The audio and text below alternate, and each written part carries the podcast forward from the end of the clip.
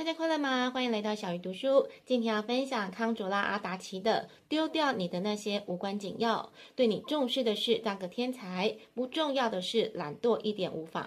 我身边有很多职业妈妈，常常看他们过得好累。例如小孩不受控，家里永远乱七八糟；例如下班之后有忙不完的家事，老公永远窝在沙发滑手机；例如出去玩的时候该吃什么，该如何打包行李，该邀请谁，永远都有无数个决定等你去做。作者对于这样的生活感同身受，因为他自己也有三个小孩，所以他从自己的经验出发，体悟到如果不先筛选出事情的轻重，每件事情都想要做到完美，或者全都不管，终究都会让你觉得疲惫不堪，厌恶自己的无力感。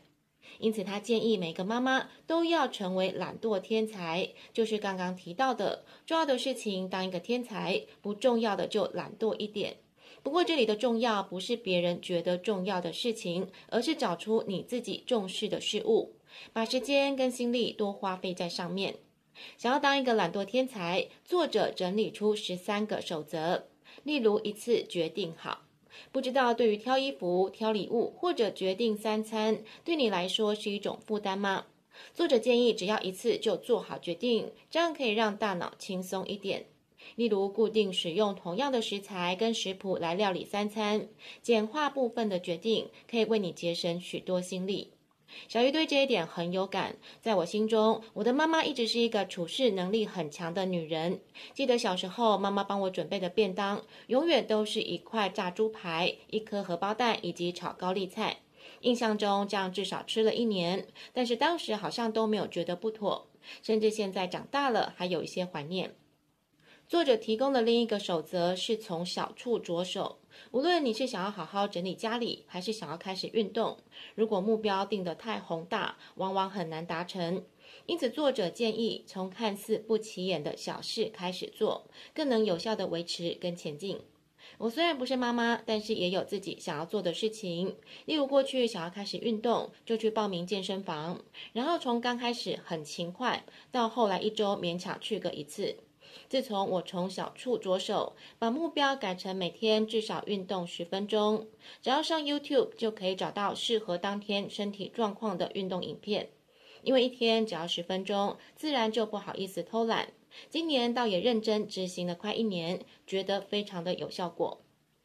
还有一个守则，我觉得很棒，那就是问神奇的问题。与其问自己如何做出完美的决定，不如问自己：我现在可以做什么，让之后的生活轻松一点？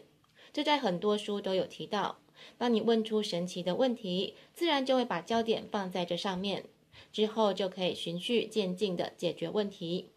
问神奇的问题不只适用在妈妈身上，我觉得每个人都可以记住这个守则。无论在工作上、人际交往上，只要问神奇的问题，相信就能找到神奇的解决方法，让自己的生活更轻松自在一点。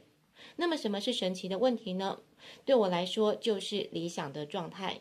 每当你遇到一个问题的时候，不要陷进死胡同里，而是要跳脱出来，想一想自己到底想要的状态是什么，然后问自己该如何达到那样的状态。有时候答案就会慢慢浮现。想要当一个懒惰天才，作者所提供的其中一个守则，我觉得这个在很多方面也很适用，那就是集中处理，把同性质的事情归类在一起，然后一次做完，这样才有多余的时间去做更重要的事情。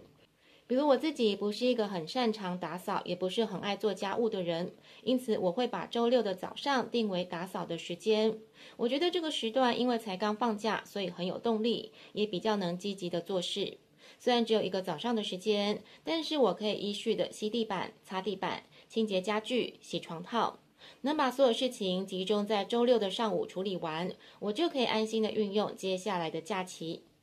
除了刚刚聊到的四个守则，一次决定好，从小处着手，问神奇的问题，以及集中处理之外，作者还另外提供九个守则，都是从自身的经历归纳整理出来的方法。我觉得相当的实用，很推荐辛苦的妈妈们，甚至在工作或是人际上有困扰的人，也都很适合看这本书。小鱼读书，下一次要读哪一本好书，敬请期待。